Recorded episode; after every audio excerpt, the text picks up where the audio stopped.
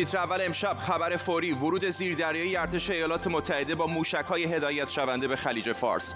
افزایش تنش در منطقه همزمان با حمله راکتی به منطقه سبز بغداد. وزیر خارجه آمریکا شبه نظامیان مورد حمایت ایران را مسئول خوانده ایران. به آمریکا هشدار داده دنبال آتش افروزی در این روزها نباشد. حسن روحانی رئیس جمهوری ایران می‌گوید بازنگری در قانون اساسی اشکالی ندارد. شعارگویی کلی یا امکانی عملی؟ آیا می توان در قانون اساسی جمهوری اسلامی تغییر معناداری ایجاد کرد؟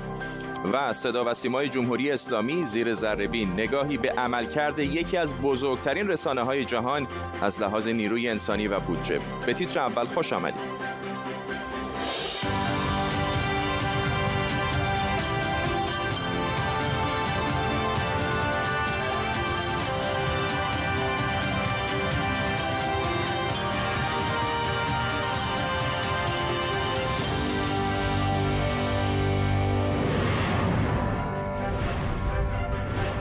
سلام به شما برنامه رو با خبری فوری شروع می کنیم نیروی دریایی ارتش ایالات متحده اعلام کرده زیردریایی USS جورجیا مجهز به موشک‌های هدایت شونده.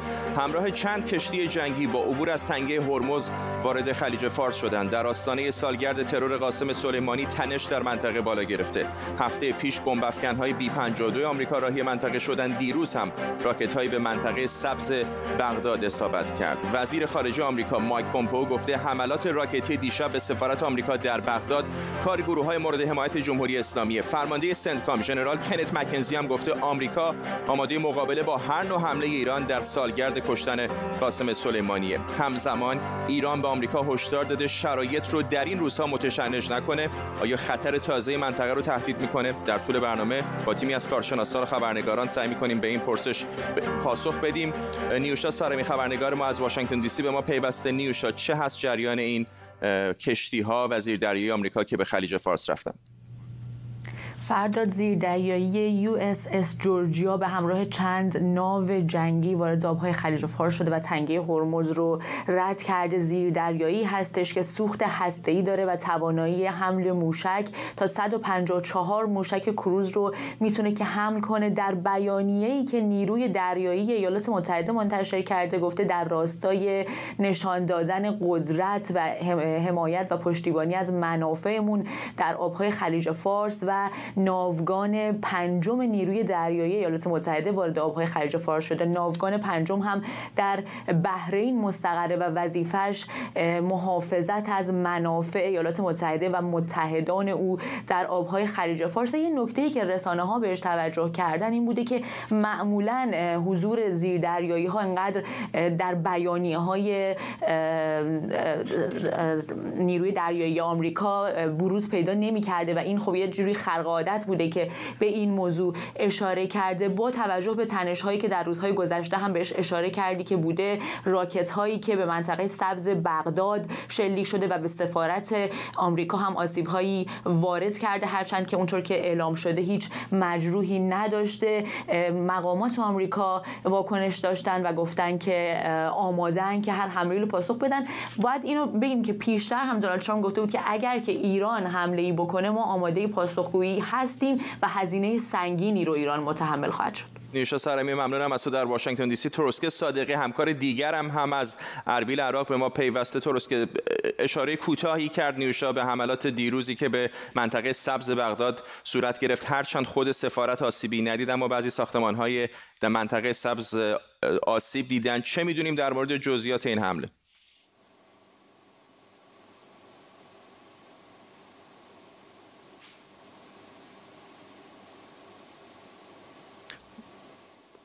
خب خبر حمله به سفارت آمریکا در منطقه سبز بغداد خیلی سریع تبدیل شد به مهمترین خبر در رسانه های عراقی رئیس جمهور اون رو یک حمله تروریستی خوند گفت که نقض حاکمیت عراق و موجب بیثباتی عراق و همچنین ناامن کردن شهروندان میشه و شهروندان رو تهدید می‌کنه. همین موجب شد همونطور که شما هم اشاره کردید سریعا وزارت امور خارجه آمریکا شبه نظامیان جامعیان مورد حمایت ایران رو متهم بکنه به اینکه دست دارن در این حمله. اما خب ایران واکنش نشون داد. در در خبرگزاری های عراقی اما به این موضوع از زوایای مختلف نگاه شده. اینکه انتخابات زود هنگام پیش رو هست و دولت کاظمی می‌خواد این گروه ها رو جمع آوری بکنه. یعنی این گروه ها می‌خوان هشدار بدن به دولت کاظمی که نباید با دولت جدید آمریکا معامله روی اونا صورت بگیره. یا اینکه با نزدیک شدن به سالروز کشته شدن قاسم سلیمانی ایران می‌خواد یک نوع یعنی پیغامی رو از طریق این گروه ها به دولت آمریکا داده باشه. در هر صورت تحلیلگران عراقی میگن با توجه به وضعیت اقتصادی امنیتی که هست عراق در سال آینده وضعیت یعنی امنیتی باثباتی رو نخواهد داشت. درست که صادقی در اربیل عراق و نیوشا سارمی در واشنگتن دی سی. ممنونم از هر دوی شما. تحولات نظامی در منطقه به شدت زیاد شده. هوشنگ حسنیاری تحلیلگر مسائل نظامی هم به ما پیوسته. آقای حسنیاری وقتی این تحولات رو می‌بینید الان این کشتی های آمریکایی و زیر دریایی USS Georgia وارد خلیج فارس شدن. هفته پیش هم بمب های B 52 آمریکا وارد خلیج فارس شدن. دیروز همونطور که خبرنگاران ما گفتن منطقه سبز بغداد مورد اصابت راکت قرار گرفت. وقتی این تحولات رو نگاه می‌کنید آیا به نظر میاد که آمریکا داره هشداری به ایران میده در آستانه سالگرد مرگ آقای سلیمانی که حواستون باشه کاری نکنید پیام جدیدی نفرستید یا چیزی فراتر از این هست من فکر می‌کنم دقیقا همین است که شما اشاره کردین. یعنی اینکه آمریکایی ها خواهان جنگ نیستند ولی خود را آماده می‌کنند برای جنگ. اگر که جمهوری اسلامی در پی جنگ باشه اخباری رو که به این شکل آمریکایی ها اعلام می‌کنن که همونطوری که در گزارش خانم سالمی دیده شد معمولا اخبار جابجایی زیر دریایی ها رو به این شکل نمی‌دهند. صرفا برای این هست که به نوعی بازدارندگی بکنن جمهوری اسلامی رو تشویق بکنن که وارد چنین برخوردی نشه. در اگر که چنین برخوردی صورت بگیره به تب تمامی این ادوات نظامی که در منطقه هستند و بسیار مخت... دارای توانایی های بسیار بالای نظامی هستند اینها وارد عملیات خواهند شد و به طب شرایط رو به کلی در منطقه و می شود گفت که در جهان عوض خواهند کرد. روشنگ حسنیاری کارشناس مسئله نظامی ممنونم از شما. رئیس جمهوری ایران حسن روحانی امروز به امکان بازنگری در قانون اساسی از طریق رفراندوم اشاره کرده. در سالهای اخیر هم بعضی از مخالفان حکومت خواستار تغییر قانون اساسی یا تغییر نظام سیاسی بودن. اما بد نیست ببینیم اولین و تنها بازنگری در قانون اساسی جمهوری اسلامی چطوری انجام شد. بهمن سال 1357 چند روز قبل از ورود خمینی به ایران گروهی از نزدیکان خمینی موسوم به حلقه ارشاد از جمله حسن حبیبی پیشنویس قانون اساسی رو تهیه کردند که بعدا با اصلاحات گروهی دیگه از جمله بهشتی و نزدیکانش به مبنایی برای قانون اساسی فعلی جمهوری اسلامی بدل شد. خمینی خواستار همه پرسی برای همین قانون اساسی بود ولی نیروهای سیاسی دیگه از جمله چپها خواستار مجلس مؤسسان بودند و بعضی حتی رفراندوم جمهوری اسلامی رو هم تحریم کرده بودند.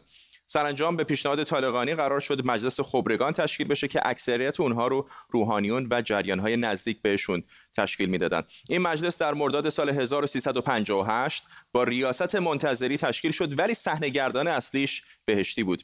بالاخره پیشنویس قانون اساسی در روزهای 11 و 12 آذر 58 به رأی گذاشته شد. بر اساس آمار رسمی 98 درصد رأی دهندگان به اون رأی مثبت دادن. قانون اساسی که اصل ولایت فقیه در اون مبنای اسلامی حکومت و مبنای اسلامی حکومت کاملا پررنگ بود.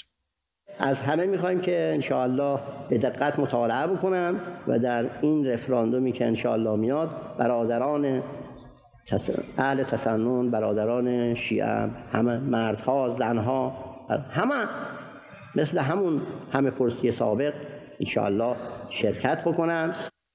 از ابتدای دهه 60 موضوع تغییر در قانون اساسی مورد بحث قرار گرفت که اما تا پایان درگیری های داخلی و جنگ به تعویق افتاد. بهار سال 68 خمینی چند هفته قبل از مرگش شورای بازنگری قانون اساسی رو تعیین کرد. تغییرات عمده در قانون اساسی عبارت بودند از افزایش اختیارات رهبری، حذف شورای رهبری، تغییر نام مجلس به مجلس شورای اسلامی، رسمیت بخشیدن به مجمع تشخیص مصلحت نظام، افزایش اختیارات رئیس جمهوری و حذف نخست وزیری. همه همه پرسی قانون اساسی همزمان با پنجمین انتخابات ریاست جمهوری در ششم مرداد سال 68 به رأی گذاشته شد و بنابر اعلام رسمی با 97.5 درصد آرا به تصویب رأی دهندگان رسید. مرزاد بروجردی رئیس دانشکده امور بین‌المللی ویرجینیا تک از کالیفرنیا با آقای بروجردی کلا چقدر چنین امکانی وجود داره که تغییر قابل درکی در قانون اساسی جمهوری اسلامی ایران بدن به شکلی که حتی مثلا مخالفانش رو هم بتونه راضی کنه من فکر نمی کنم با در نظر گرفتن تناسب امروزه قوا در ایران یک چنین چیزی امکان پذیر هست. آقای روحانی این مسئله رو مطرح کرده ولی می‌دونیم که رهبر به شدت مخالف همونجور که در گزارش شما بود. 31 سال پیش وقتی که اصلاحاتی بر قانون اساسی داده شد به این خاطر بود که می‌خواستن مقام نخست وزیر رو حذف بکنن یا اختیارات رهبری رو اضافه بکنن.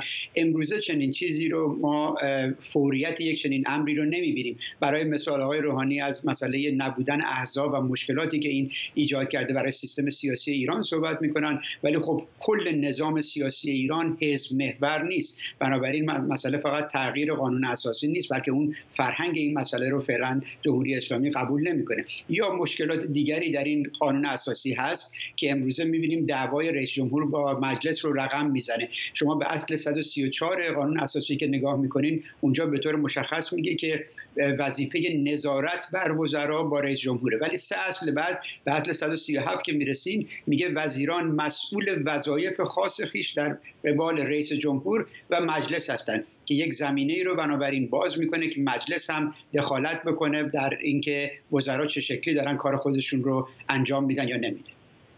مرساد بروجردی رئیس دانشکده امور بین‌المللی ویرجینیا تک از ایالت کالیفرنیا با ما. تصاویر زنده داریم از کنفرانس مطبوعاتی بوریس جانسون. نخست وزیر بریتانیا می‌دونید که از دیروز بخش گسترده از بریتانیا وارد شرایط ویژه شدن به خاطر افزایش ناگهانی تعداد مبتلایان به بیماری کووید 19 یا کرونا. نوع جدیدی از این ویروس در بریتانیا پیدا شده که گفته شده تا 70 درصد گیرایی بیشتری داره در مورد آسیب بیشتر یا کشندگی بیشترش اطلاعاتی منتشر نشده. اما می‌دونیم که احتمال انتقال اون بیشتر هست. به همین دلیل بسیار از کشورها حدود چهل کشور مرزشون رو با بریتانیا بستن و سفر به بریتانیا رو ممنوع کردن.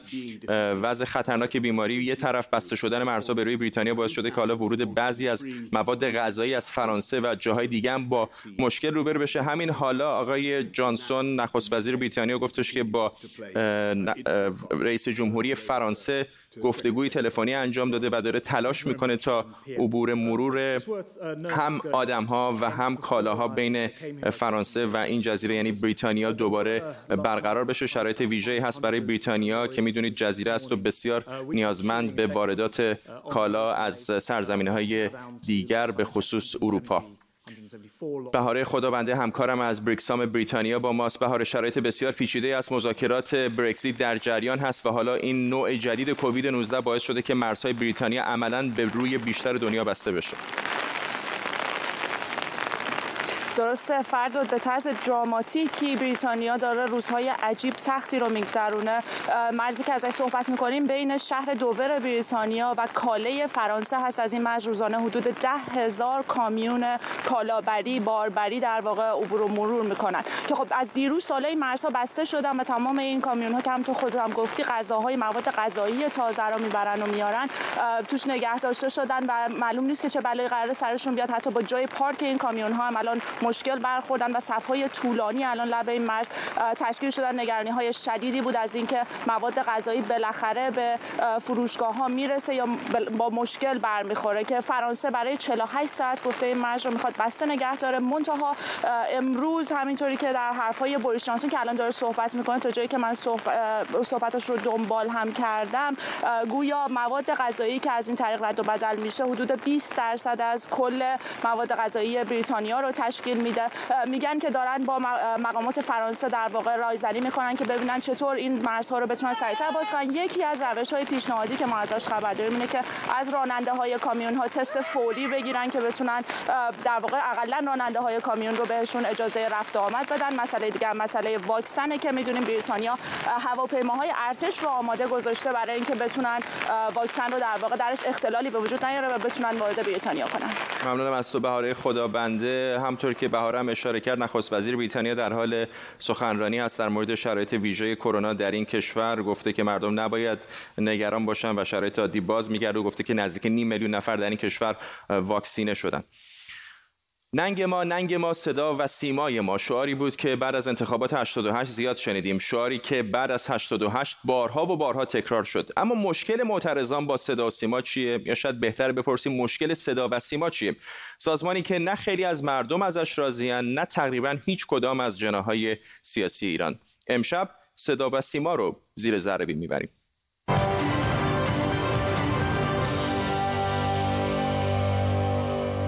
یک شنبه 22 بهمن 1357 ساعت 6 بعد از ظهر انقلابیون به ساختمان جامع جمع در خیابان پهلوی یورش بردند و سازمان رادیو و تلویزیون ملی ایران رو تصرف کردند. ایستگاه رادیو رو برای فضلالله محلاتی را انداختند و رادیوی جمهوری اسلامی را افتاد. این صدای انقلاب اسلامی ایران است. این صدای انقلاب اسلامی ایران است. صدای انقلاب اسلامی ایران است. از اون موقع نزدیک 42 سال میگذره. خیابان پهلوی شده خیابان ولی اصر. رادیو و تلویزیون ملی ایران شده صدا و سیمای جمهوری اسلامی. و این لوگو شده این نشان. آرم جمهوری اسلامی رو اون بالا داره و دو تا لای عربی یکی طرف راست و یکی طرف چپ که نشانه نه شرقی و نه غربیه و یک علامت چشم هم اون پایین که آرم شبکه یکم هست. محلاتی تعریف می‌کنه که آقای خمینی به قطبزاده که شده بود اولین رئیس صدا و سیما دستور داده که رادیو تلویزیون باید صدای انقلاب اسلامی باشه و دست چپی ها نیفته. رتبه آزادی رسانه در ایران بین 180 کشور دنیا 173 ومه سه رتبه نسبت به پارسال یعنی سال 2019 سقوط کرده. از سودان، عربستان سعودی و لیبی هم پایین تر سانسور از همون روزهای اول در صدا و سیما شروع شد. سانسور سرکوب زنان در تظاهرات ضد حجاب اجباری در اسفند 57 رئیس سازمان صدا و سیما اون موقع قطبزاده بود. خود قطبزاده یک سال بعد که دیگه رئیس سازمان نبود به خاطر انتقاد از صدا و سیما به زندان اوین فرستاده شد و بعدتر در سال 61 با اتهاماتی دیگه اعدام شد. همونطوری که ارزش دارد این دستگاه برای اسلام و جمهوری اسلامی اسلام از این می‌خواد که بهره برداری زیاد در راه اسلام بشد تبلیغات زیاد در راه اسلام بشد اما صدا و سیمای جمهوری اسلامی ساختاری عریض و طویلتر از پنج کانال تلویزیونی و کانالهای استانیه. رئیس سازمان صدا و سیما به طور مستقیم به دست رهبر جمهوری اسلامی انتخاب میشه. بین سی تا پنجاه هزار تا کارمند داره. از واحد گزینش تا معاون سیاسی تا اداره حراست معاون برونمرزی و بسیج سازمان صدا و سیما رو میشه توی این چارت سازمانی دید. صدا و سیما البته صاحب چند تا شرکت هم هست مثل شرکت سیما چوب یا شرکت ساختمانی ساراتل و شرکت های دیگه. ما در ایران چیزی به نام شبکه خصوصی نداریم و طبق ماده هفت اساسنامه صدا و سیما راه اندازی شبکه به هر شکلی غیرقانونیه. این یه مقایسه است بین افغانستان و ایران و ترکیه و تعداد شبکه های رادیویی یا تلویزیونی خصوصی در این کشورها. تعدادش در ایران صفر. تعداد شبکه های خصوصی در افغانستان 174 شبکه رادیویی خصوصی 83 شبکه تلویزیونی خصوصی و بیش از 12 تا شبکه تلویزیونی بین المللی خصوصی. ترکیه بیش از 570 شبکه محلی و منطقه‌ای خصوصی و بالای 800 شبکه خصوصی رادیویی. رئیس قوه قضاییه هم رهبری انتخاب می‌کنه. رئیس جمهورم بعد از انتخابات تنفیز رهبری داره. اولا صدا و سیما رو رهبری اداره نمی‌کنه این معلوم باشه؟ صدا و سیما رو رئیس صدا و سیما اداره می‌کنه. مدیر رئیس صدا و سیماست.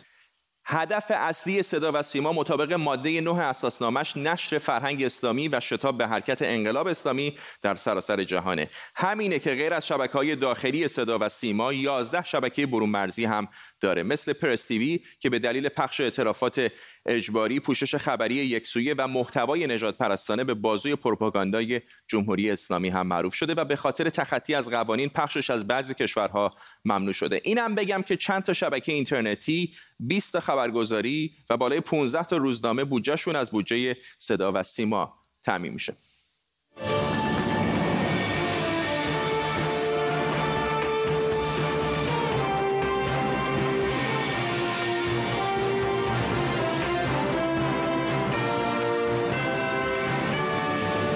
بسم الله الرحمن الرحیم اللهم صل علی محمد و آل محمد و عجل حالا این سازمان عریض و طویل بودجه چقدره؟ ما معمولا یک عدد در بودجه رو به عنوان بودجه صدا و سیما میشنویم اما گزارش حسابرسی مشخصی وجود نداره. بودجه پارسال صدا و سیما تقریبا 1929 میلیارد تومان به علاوه 150 میلیون یورو بوده. اما این همه گردش مالی صدا و سیما نیست چون صدا و سیما کلی هم از تبلیغات پول در میاره. پیش بینی پارسال 2200 میلیارد تومان درآمد فقط از تبلیغات بوده. یه جمع بزنیم و یورو رو هم به نرخ نیمایی خرداد 99 حساب بکنیم.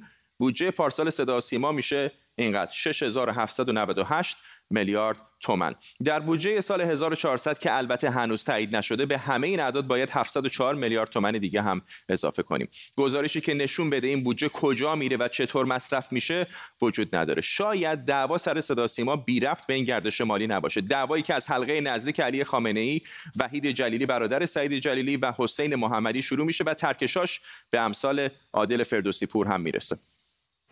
درباره ایشون مهمترین بحث این بودش که کار از مدارش داشت خارج می‌شد بقیه داشتن نگاه می‌کردن گفتن اگر مثلا یه کسی می‌تونه از مدار خارج شه به خاطر محدودیتش کسی هم بهش چیزی نگی خب ما هم همین کارا رو بکنیم. اصلا صدا از هم میپاچید اینجور فدراسیون جهانی جامعه های حقوق بشر و عدالت برای ایران مشترکاً گزارش منتشر کردند که نشون میده که صدا و سیمای جمهوری اسلامی بین سالهای 2009 تا 2019 دست کم 355 مورد مشکوک به اعتراف اجباری پخش و دست کم 505 بار به افراد در رسانه هاش تهمت زده. این گزارش سازمان صدا و سیما رو ابزار سرکوب جمعی معرفی می‌کنه. سازمان صدا و سیمای جمهوری اسلامی که بخشی از درآمدش از جیب مردم تامین میشه هم اعتراف اجباری نشون میده و هم برنامه کودک.